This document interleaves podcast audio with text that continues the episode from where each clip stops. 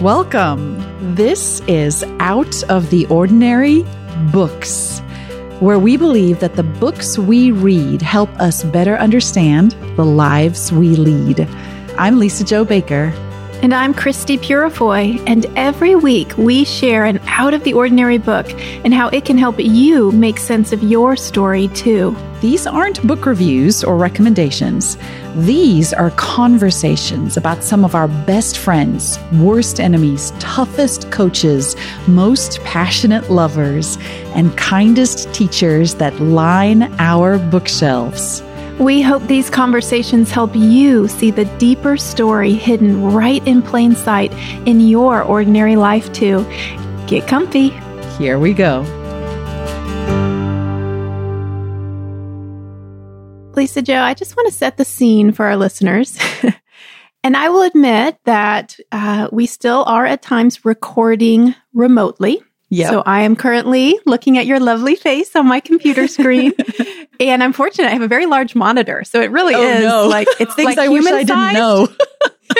no, it's actually perfect. You're not you're not like weirdly large. You're like you're actually sitting across the desk from me, which I really love. But I have a feeling that our listeners might have already begun to notice and might go on noticing that our conversations have a new joy and a life in them because we are once again um, able to spend time, real time together. Mm. You've um, made a couple visits now yeah. up here to to Maplehurst, my home here in Pennsylvania. And so here we are recording uh, on Friday morning. And I'm really looking forward to the weekend because you and your whole family, Peter, the kids the are dog. coming to Maplehurst. Everybody. The dog, yes. in fact, I um I slept into Elsa's room this morning and told her because I think I had for you know how it is when you have a lot of kids in the house, right. like you're communicating things, but right. it depends on who's in the room. And right. I, I suddenly realized, oh, I don't think Elsa's been around when we've talked about your visit. And so I slipped in and I said, Hey, uh, the bake, I forgot to tell her about the dog. Oh my gosh, she would love that. But I said, Hey, the bakers are coming this weekend. And that means Zoe is coming. Mm-hmm. And, um, oh, my sweet youngest child is, um, she feels things deeply, but you will never know it from her expressions. But I could tell, I could tell instead of her usual sort of monotone, you know, like monosyllabic response, I, I heard a little uptick in her voice and a, oh, oh, okay. And I knew, oh, she's excited. She's excited. we have very opposite daughters in terms of how they express right. themselves. Well, Zoe we has had a, we've had a hard week, hard couple weeks because some of our dearest friends that you know too moved away to New Mexico and uh, they had three daughters and are really like Zoe's sisters. And on Friday afternoons, they used to have art together every Friday. And uh, Amy, their mom, is an art an artist who would have our kids all through COVID. They were in our little bubble and it was something to look forward to. And she woke up last Friday and just said to me, I don't know what to do on Fridays. I'm so sad. Aww. And so I've worked really hard to try to anticipate and to create moments. So um, I just keep telling her, remember on Sunday, we're going to Maplehurst and you'll get to see Coco, the puppy, and Cleo and Coco will get to play and you'll get to be with Elsa. So she is very excited. She has a lot of big feelings and many words about it. So. I look forward well, to seeing the two of them because the great thing right. about them is they are both though really into creating things oh, out of yeah, like whatever yeah. is handy. I feel like we have pictures from when they were both like toddlers with Play-Doh yes. at your kitchen counter. Do you remember oh, that? Yes, all of I this do. Play-Doh with all these different colors. We've got pictures of them drawing, doing art, making unicorns, painting. One time we gave them just boxes. I remember they just mm-hmm, had like boxes, mm-hmm. scissors, and glue and that your your living room just turned into like a recycling center is what it looked like. but I love that about the two of them too, that they'll just spend hours together yeah. creating and crafting. Yeah, I, I, have a feeling that's exactly what they'll be doing Sunday. Elsa likes to say, so uh, of course, first she asks if she can have iPad time, and I try to tell her like, no, let's let's take a break from the screens, and then the next thing is, okay, I'll just go make some art in my room. right, that's it. And Zoe's room too now bears the marks, uh, the scars of her art. The scars. I, I don't know. We'll have to live in this house forever because if we move, I don't know how we will redeem the place where repair, she does yeah. art. I've given up completely. I mean, there's just paint everywhere, like all over the countertop she uses, all over the cupboards. And it's kind of beautiful. It really looks like a mini art artist studio. She actually, when Aww. Amy left, she gave Zoe a bunch of easels. So now she has like the ones she had wow. and all of Amy's. So she has easels set up oh. everywhere, canvases everywhere. She's really fun too because we have a gallery wall in our living room that has some of her pieces of art, but she will update them. So she'll be oh. looking at them and months will go by and she'll be displeased. And I'll arrive home from work and there'll be a whole new, like, there was a cherry blossom we had in our gallery wall, cherry blossom tree. And I came home the other day and it has way more blossoms now. Like it's just on fire, like spring swept through. And she told me, Did you notice? Had to add some more blossoms. I don't know. What was I thinking? That tree was so bare. That's wonderful. Well, maybe she's adding blossoms with the season now that, you know, the trees are, are filling out. I have to say though, I'm okay. So of course I'm excited to see you. Um, Elsa, uh, as I noted, is I, I know excited to see Zoe. I'm, um, super excited to see Peter. I know you too, you nerds. right. So, um, yeah, Peter and I connect uh, we're a lot alike, I yes. think, Peter and I, and I, so that makes sense to me well, that you and I are friends. Enneagram and, number. You both right. like really love to to study, to read, to learn, mm-hmm. to talk, mm-hmm. to discuss, mm-hmm. to teach. You're both professors. Yeah. So every time you have mentioned to me just little hints you've dropped, not as hints, but I have picked up on them as hints. Um, you've often told me over the years, "Oh, Peter's outside um, working in the garden," or "Peter's outside trying to figure out." this part of our yard. Or Peter wants to ask you a question about um, screen plantings for screening. And and every time you mention that, I think, oh man, I just um, I just want like a day with Peter to talk plants, gardens, garden design. yeah. And I even I need to send Peter um, more information about my garden club because I think Peter would like oh, my my garden yes. community. So I'm going to do that as well. But we actually have a plan for this Sunday. I feel like um, I've often wanted to talk gardens with Peter in the past, but when we get together, there's just so much, right? Know, like he and Jonathan want to connect, and yeah, this maybe why have we have some... to live next door. I mean, it just exactly. feels like it's I, yeah. the only solution. I want Peter to be my neighbor because then there'd be plenty of time to talk about gardens. But we we've made a plan that this Sunday we will actually, because it's springtime, it's a good time for planting. And I'm even hoping, um, I know he's expressed interest in that, in this. So I'm hoping first to like walk him around my garden, show the plants I have, talk to him about what he's thinking, and then t- actually take him to one of our local nurseries, garden centers, yes, and kind of wander so the outdoor aisles with him. Yep. So oh, I, oh, I so am excited. mentally preparing to release you and not hog you and be like, Pete, because when I'm with you, when I was there last week, he just texted all the time. Could you ask Christie this? Could you show Christie this plant that's dying? Right. Should you ask Christie? Yeah. And so I was like, okay, you got to let Pete and Christie have time to talk gardens. you and Christie had a lot of time last week. So I am already excited that you and he can go shopping together. Yeah. And it was funny because where you live, I know there's a lot of wonderful plant nurseries. There's some that are a lot more inexpensive.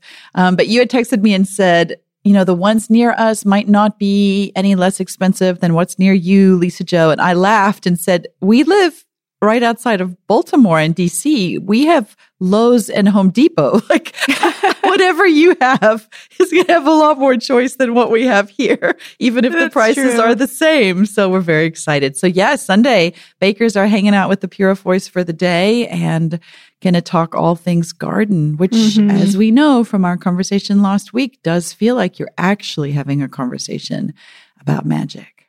Oh, that's right. Yes, magic, enchantment, the unseen things showing up in our visible places. Yes, yes. So is this a, is this a hint? Because I don't I don't know too much about the the friend you're bringing to the table today, Lisa Jo. So remember, oh we're, we're bringing book friends to the well, table now. I find it's very difficult choosing each week. That's one of the hardest things for me. I really do feel like when I'm standing in front of my bookshelves, I feel like I'm standing in front of a bunch of friends and then deciding who to bring. And who it to, feels like I'm insulting some of them if I don't bring them all. Like who gets to come this week? And it's also kind of like, what friend's going to be a downer? Is it going to be a sad book that's going to bring everyone down? Which friend is going to make us all laugh? You know, right. like it kind of feels like a dinner party and you're trying to plan right, well. Right. Choosing the right guest list.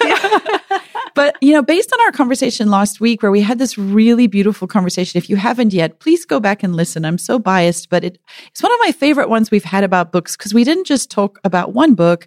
We talked about the genre of fairy tale and how fairy tales are constantly operating to open our eyes to an unseen world around us that is still very visceral and has an impact on our lives. And as believers, um, we believe that this isn't a fairy tale. We believe that really God invites us to have the eyes to see a spiritual world that's happening all around us.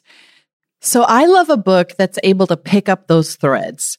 I was looking at all my books. I have some really funny ones I very much want to bring, but I also wanted to tease out a little bit further this conversation about fairy tale.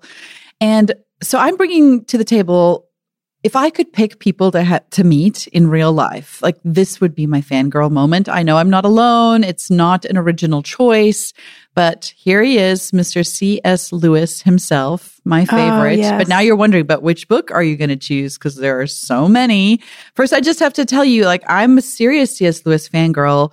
People probably know he went by the name Jack is what people called him. And it's one of the reasons my son is named Jackson. Like that is how much I love him, C.S. Lewis. And I don't know if you know this, but in Old English, uh, Jack is actually a nickname for John. Mm. So if your name was John, they'd often call you Jack. Things that are illogical, I think, but that's just how it was. So Peter's middle name is John. So our son Jack is Jackson, which is like son of John, but also touches on C.S. Lewis, so anyway, just giving my C.S. Lewis credentials, my fan club credentials here. Now, the Narnia series, of course, is the one everybody's the most familiar with, which I have enjoyed, but it isn't the one that I want to sit down and talk to him about for hours. I want to talk to him about what I consider to be the grown up version of the Narnia series. And that is his space trilogy, is what it's called. There are three books ah. Out of the Silent Planet, Perelandra and that hideous strength that he wrote. But my favorite one that I humbly bring to the table today is the book called Perelandra, which I feel like I don't really like that name. Originally, I don't know if you know this, its original name was Voyage to Venus. Oh, I, that does sound familiar. Do you, do you know why it was I don't changed? quite. In a later printing, I believe they renamed it Perelandra, but I'm not sure of all the details or if I'm even getting that right.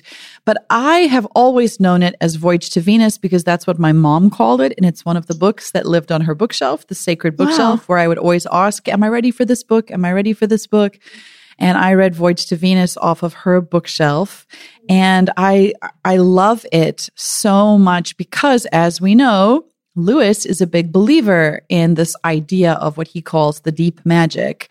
So, mm-hmm. this idea that there is a God, there are spiritual beings, the universe is more than what you can see with your physical natural eye. And yet, if you have the eyes to see, there is this whole rich world living around you. And mm-hmm. in my opinion, Voyage to Venus is the book where he most beautifully overlays these two worlds that we live in, the physical world and the spiritual world, in this blend of really i think deep theology. And i'm i'm not the first one to say that obviously. Much smarter people than me teach whole courses and podcasts and you name it deep dives on cs lewis. But for me voyage to venus is one of the most beautiful uses of what I think people call our holy imagination, right? As if, you know, using our imagination to ask God to reveal to us how could we communicate some deep truths that are based on scripture in an original way. So there you go. Voyage to Venus. Mm, oh, I'm excited. So I'll I'll share well, I'm excited because this, yes, this seems like a great follow up to last week's conversation, which I also enjoyed so much. And I know I heard from so many listeners this week who really resonated with that one too. So I'm excited for that reason. And also because I have read these books. Um, although it has been many years, and I have a feeling I will want to reread them after talking with you. So I'm at least familiar with them. I don't remember a lot of the details, but yes. um, there that's okay because as we always say for these episodes um, it doesn't matter if you haven't read these books. It doesn't matter if you if you know yeah. like hey i'm busy right now. I'm actually not going to go pick this yeah, up. if you never read the conversation we, yeah will be worthwhile regardless. But um, i'm excited to hear you share about it and i'm sure it will jog my memory as we go. But yeah i want to hear more about like why why this one? Yeah not only yeah. why this series but why this particular one? What is it that really like grabs you? Well let me start with this. I think um often the trope we see in movies a lot, especially these days, there seem to be a new plethora of movies about space travel or, yeah, you know, the first yeah. man to land on the moon or, you know, missions to Mars. I think as human beings, we recognize there's something bigger than us. And mm. space is the perfect metaphor for that. I mean, and not just metaphor, it's literally bigger than us. It's it incomprehensible. Is, right? it's beyond our math capabilities. Mm-hmm. We yeah. are trying to navigate through a, an unknown quantity is how space is. And so I think there's a reason that we see all these movies about space. And I recently watched on Netflix, there's a new movie called Castaway. That is literally my worst nightmare. Okay. There's a, a tech, uh, you know, an engineer working on a NASA space flight. Oh no! Wait, wait. Let me guess. So I have, I know nothing about this movie. Yes, I know nothing about terrible. your worst nightmare. But I'm wondering, is it also my worst nightmare? Does he like get detached and float away? No, but that is that would be the oh, worst. Okay, he doesn't. so he's not actually supposed to be on this mission. He is just an engineer on ground control. He's doing oh, final no. castaway. Oh yes, no. Yes. He oh wait.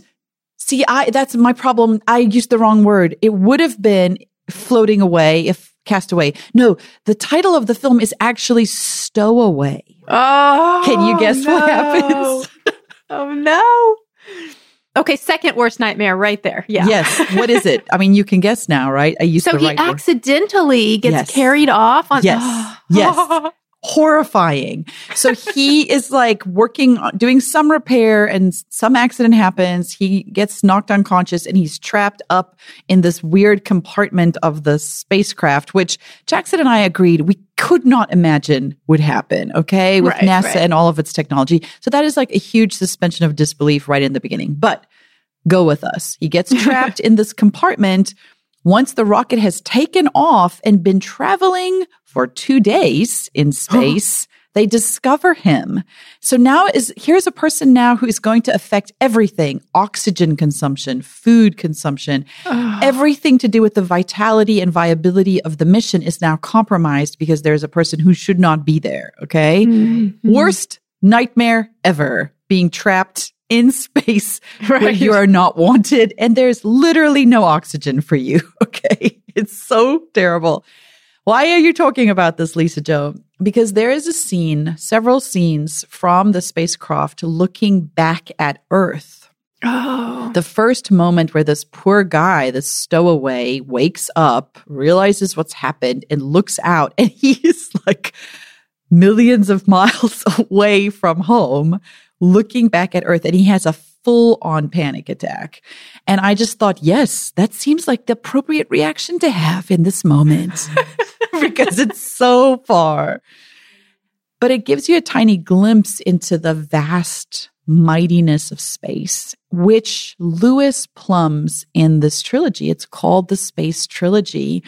The tiny lay of the land is this the first book is about a trip to a planet that we might not have heard of in the solar system where the main character encounters beings that we maybe in our limited understanding and imagination of aliens look like aliens, right? They're, they don't look like human beings, but they are not violent. They're all part of this created order of gods.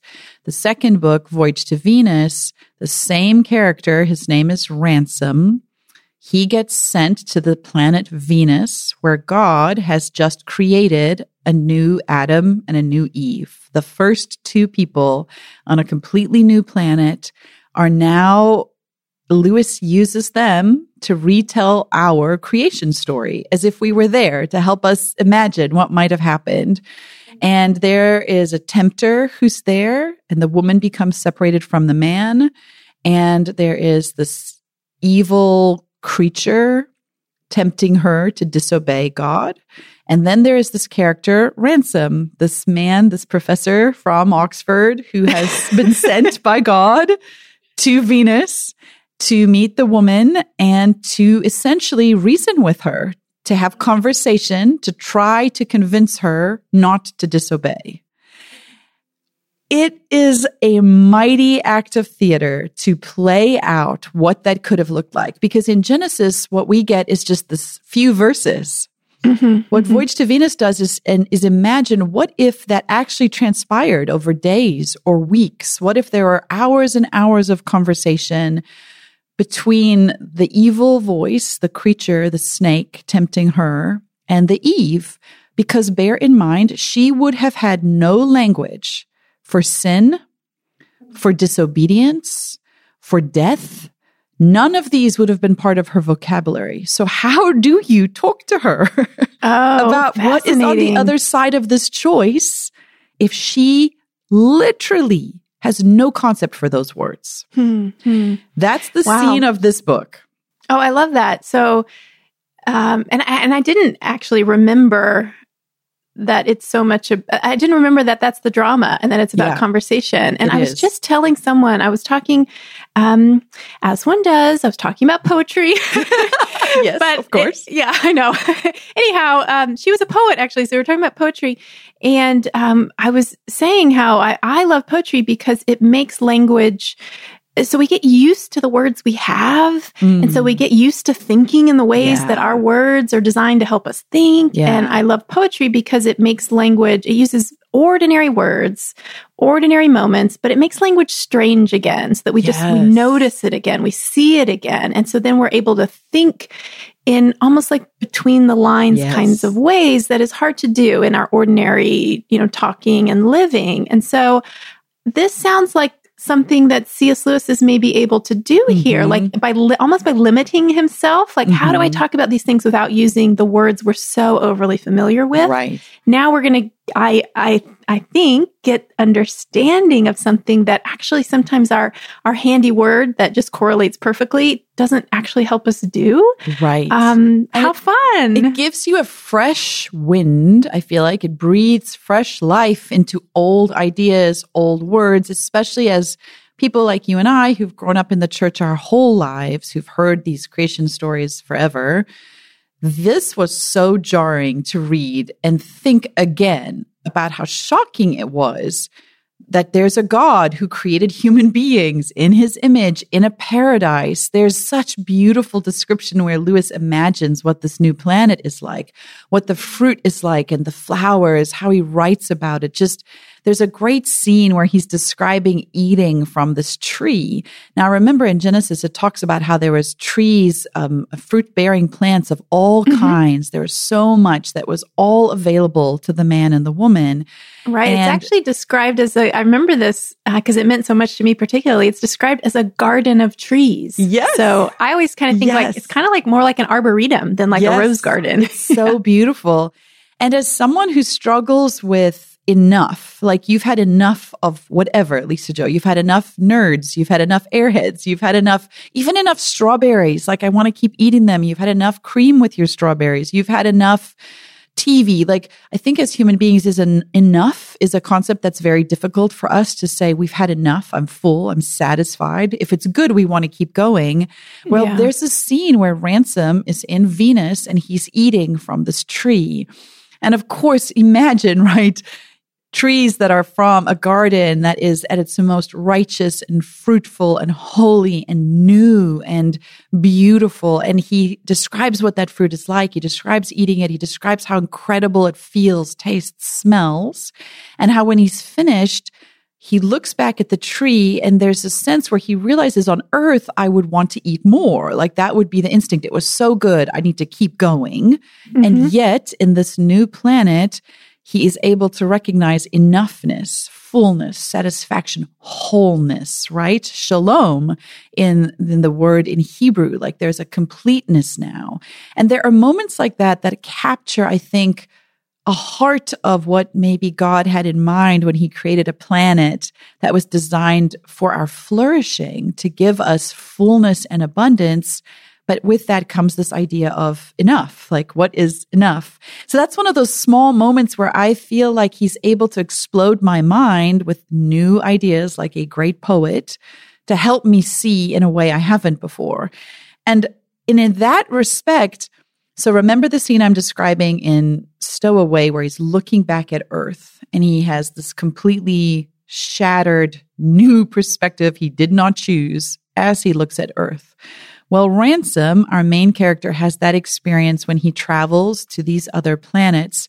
And the first book that's called Out of the Silent Planet is important for the second one because it's some knowledge that Ransom learns about our planet Earth. He has this moment of looking back at Earth and he learns from these creatures on the other planets that they call Earth the silent planet. Do you remember this? Huh. I don't. Oh, it's so great. Why why would they call I think of it as like surely it's the noisy place.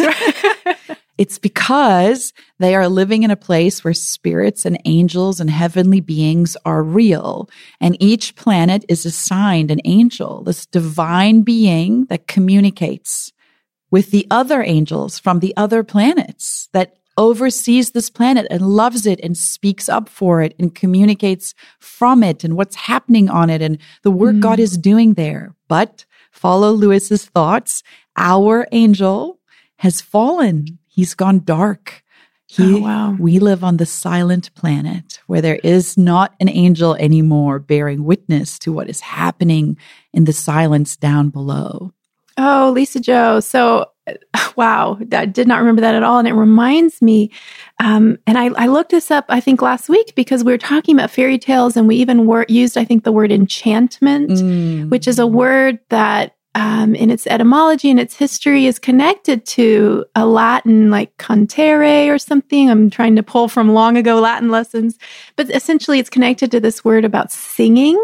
Really? So, yeah, yeah. So there's this idea, you know, so you can kind of see in the history, like if it was used once to talk about magic spells, maybe those spells were sung and, you know, so there's some connections there. But now it holds this idea of, of singing that I think actually is is really significant that part of maybe re-enchanting reality in order n- not not to like cast magic spells but right. in order to see again or hear again this the the full picture the full spiritual wow. reality that that we might sing songs over it that mm. we might mm. bless it with words and music and um and so how poignant that our planet now under the kind of the dominion of this fallen spirit, fallen angel, wouldn't be like I think if I think if I were writing the story, I would have made it like noisy and horrible because I love quiet, but actually how devastating is silence when there should be words of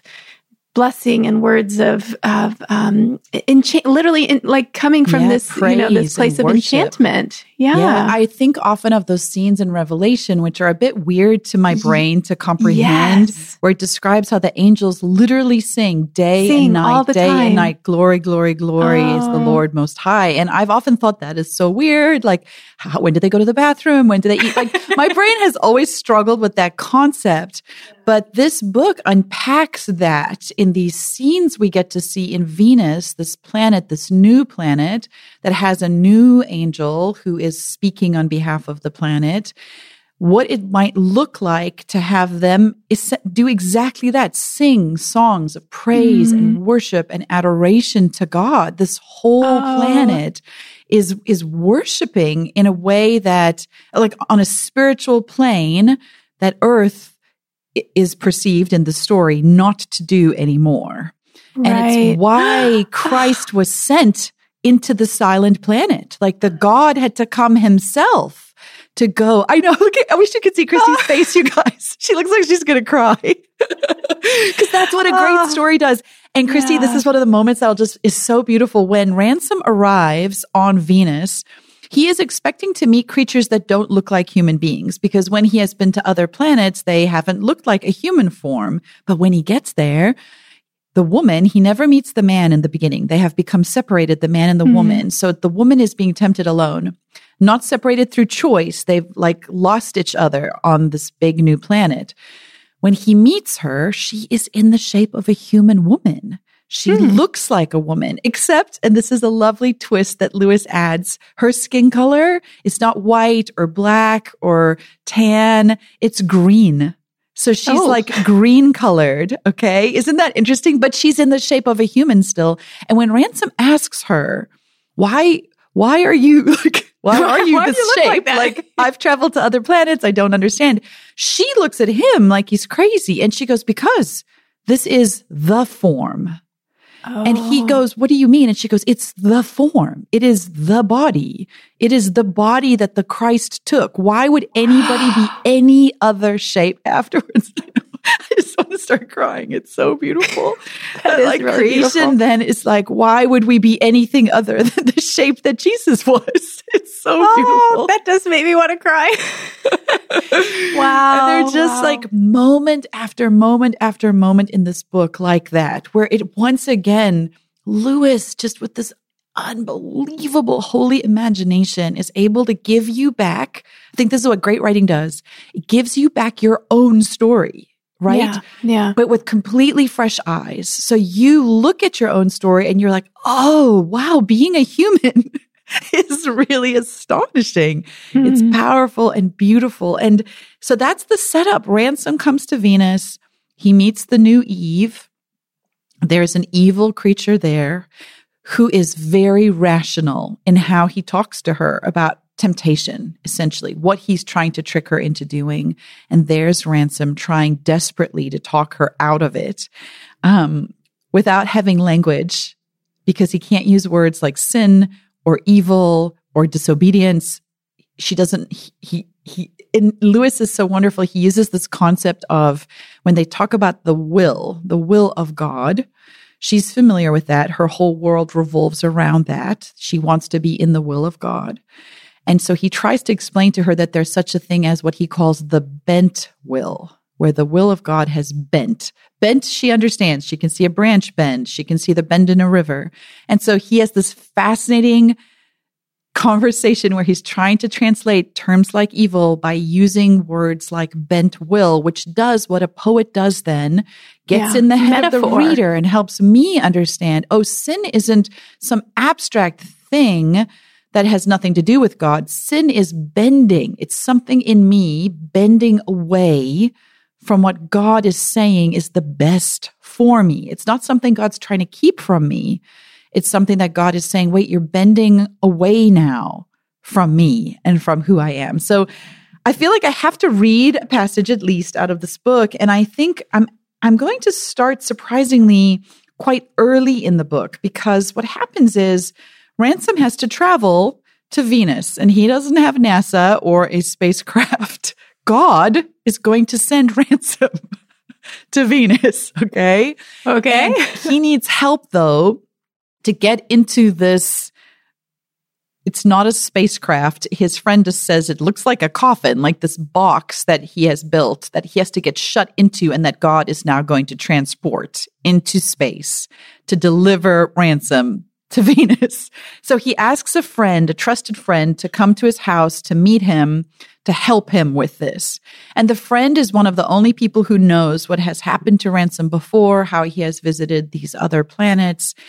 But when the friend arrives, he has to make his way from the train station. And I love it because here's the intersection of the two worlds. It's so British. You know, it's like coming from Paddington train station. And then he has to make his way and he has to walk up a, a lane and to the cottage. And when he gets there, Ransom's not there. There's a note. I'm coming. Please wait for me. But this friend, as he's having these completely normal experiences, it's a dark night, it's windy, it's cold, it's overcast. He starts to feel like that chill up his spine we all feel. He feels afraid. His mind gets overwhelmed with like doubts and fears and horrors he can't even put name to. And he feels all the time like, this is so foolish. I'm a grown up. Why am I having these feelings of fear? And he's trying to write it off like it's nothing. It's his imagination. And yet the deeper he presses into these so called ordinary experiences of fear, the heavier his mind grows and the bigger his doubt to help Ransom is happening in his own head. And so there's a scene now where Ransom finally arrives back home and he's talking to his friend and the friend is sort of embarrassed now to admit that he he felt scared like a child and uh, this is their interaction that I think speaks to my everyday too. By Jove, I'm glad to see you, said Ransom, advancing and shaking hands with me. I'd hoped to be able to meet you at the station, but everything has had to be arranged in such a hurry, and I found at the last moment that I'd got to go up to Cambridge. I never intended to leave you to make that journey alone. Then, seeing, I suppose, that I was still staring at him rather stupidly, he added, I say, you are all right, aren't you? You got through the barrage without any damage. The barrage? I don't understand. I was thinking you would have met some difficulties in getting here. Oh, that, I said. You mean it wasn't just my nerves? There, there really was something in the way? Yes. They didn't want you to get here. I was afraid something of the sort might happen, but there was no time to do anything about it. I was, I was pretty sure you'd get through somehow. By they, you mean the others, our own fallen angels? Of course, they got wind of what's on hand. I interrupted him. To tell you the truth, Ransom, I said, I'm, I'm getting more worried every day about this whole business. It, it came into my head as I was on my way here. Oh, they'll put all sorts of things into your head if you let them, said Ransom lightly. The best plan is to take no notice and keep straight on. Don't try to answer them. They like drawing you into an interminable argument. But look here, said I, this isn't child's play. Are you quite certain that this, this dark lord really exists? Do you know for certain either that there are two sides or which side is ours? He fixed me suddenly with one of his mild but strangely formidable glances. You are in real doubt about either, are you? he asked. No, said I, after a pause, and felt rather ashamed. That's all right then, said Ransom cheerfully. Now, let's get some supper and I'll explain as we go along. Oh, that's good. And Lisa-Jo, that really does remind me. You said that these books were like Narnia for adults. And that's an issue that comes up in Narnia and the in the children's stories about sides and you yep. know I'm thinking of Edmund and the White yep. Witch. Like well how do we really know? Like whose side who is the good side? Right. and whose side are we on? And right. who do we believe? And of course those are questions with real like spiritual import for us too. Right. So oh I love that. I just love it too because I think it reminds us for our listeners that dark thought that you're having that fear, that weight of exhaustion or despair that sometimes you wake up under, that anxiety that constantly gnaws at you. And I don't mean to discount mental health issues, which are real. And in our family, we've dealt with them too. But let us also not discount the impact of the spiritual world around us. Let us not just assume that our thoughts are always benign, mm. but that there are things that are at war against us. And sometimes just calling those out, just saying no, no, get out of my mind, no, mm-hmm. and just recognizing that Jesus too is real is a very powerful act. And I think we do ourselves a disservice if we aren't willing to acknowledge that there's a world that's really rich around us and half of it. Well, I guess I don't know how much of it, part of it is at war against us.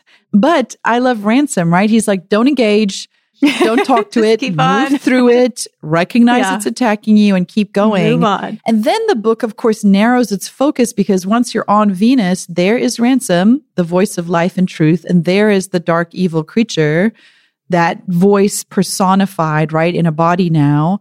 And there's this really powerful scene, Christie, where Ransom and this creature that's also in the shape of a human, right? Are constantly having these verbal sparring matches with one another, but then trying to talk to Eve. And Ransom, as a human, is exhausted and he has to sleep at night. But this evil creature is embodied by these evil spirits that don't need rest. So it never sleeps. So when he tries to sleep, it's like it's terrible torture. It just sits next to him. And all night, as he starts to drift off, and a new mom with a baby knows this feeling, as he starts to fall asleep, it just goes ransom, ransom. And it just says his name like throughout the night. So it can't, so he can't sleep. Oh. And he describes how he feels like he's going to go crazy, but the only thing that helps him get through it is that his name is ransom. And every time this evil creature speaks his name, it is a literal reminder of the Christ that came and ransomed his planet and how he wants to be part of now protecting this new planet from ha- being held hostage in the same way. It's just so beautiful. Aww. And I'm going to end here. I mean, take us to the end of the story. I'm not going to give away what happens. I'll simply say there's this incredible scene at the end where you have really a spiritual chorus is singing. Um, all of these beings from the planet are singing about their God, our God. and they have this beautiful description of him that's incredibly powerful about how you know, as human beings, and I was talking about this on social media this week, we really have terrible definitions for success. So, speaking about words, right? For success, for accomplishment, for worth, our words are so sad and so muted when it comes to our understanding of those words. We associate them with words like fame or celebrity or power yeah. or wealth which is a complete misunderstanding of any kind of worth as seen through the eyes of our creator. And in this scene, there's this, just this beautiful description. So what's happening is it's a chorus of praises that they're singing. And so each, each verse has some new character of God that they are worshiping. They're calling it out. It's so beautiful. All of these different diverse qualities of God that they are worshiping. And there's this one line that I could not get over that's very, very powerful. It says, um, and they call God, there's a word that they use, they call him Maleldil, but I think that might confusing for people. So I'm just going to use the word God. But reader, when you get to this book, you'll understand why some of the language is different. But they say this, where God is, there is the center. He is in every place, not some of him in one place and some in another, but in each place, the whole of God even in the smallness beyond thought. There is no way out of the center, save into the bent will, which casts itself into the nowhere. Blessed be He. Each thing was made for Him. He is the center. Because we are with Him, each of us is at the center. It is not as in a city of the darkened world where they say that each must live for all. In his city, all things are made for each. When he died, when he died in the wounded world, he died not for me, but for each man. If each man had been the only man made, he would have done no less. Each thing from the single grain of dust to the strongest angel is the end and the final cause of all creation and the mirror in which the beam of his brightness comes to rest and so returns to him. Blessed be he. Mm. And for me, it's that line if each man had been the only man made, he would have done no less. Like this concept that God loved each individual so deeply that he came he would have come if it was just mm-hmm. you or just mm-hmm. me, and that each grain of sand, each thing of creation that he has made is a reflection back of his goodness and his greatness and his light and his beauty. And my word, if you want to recapture the mystery of a God who pours himself in to creating something that reflects himself, right? Which is what we are as human beings. You have to go and read this book because mm-hmm. it will just blow your mind. Even preparing for today again, I found myself with chills and sadness and just deeply moved about how much God loves us, which I think we just skate over easily these days. We've just heard the stories too often. We need a Lewis to come and tell us the exact same story with all new words.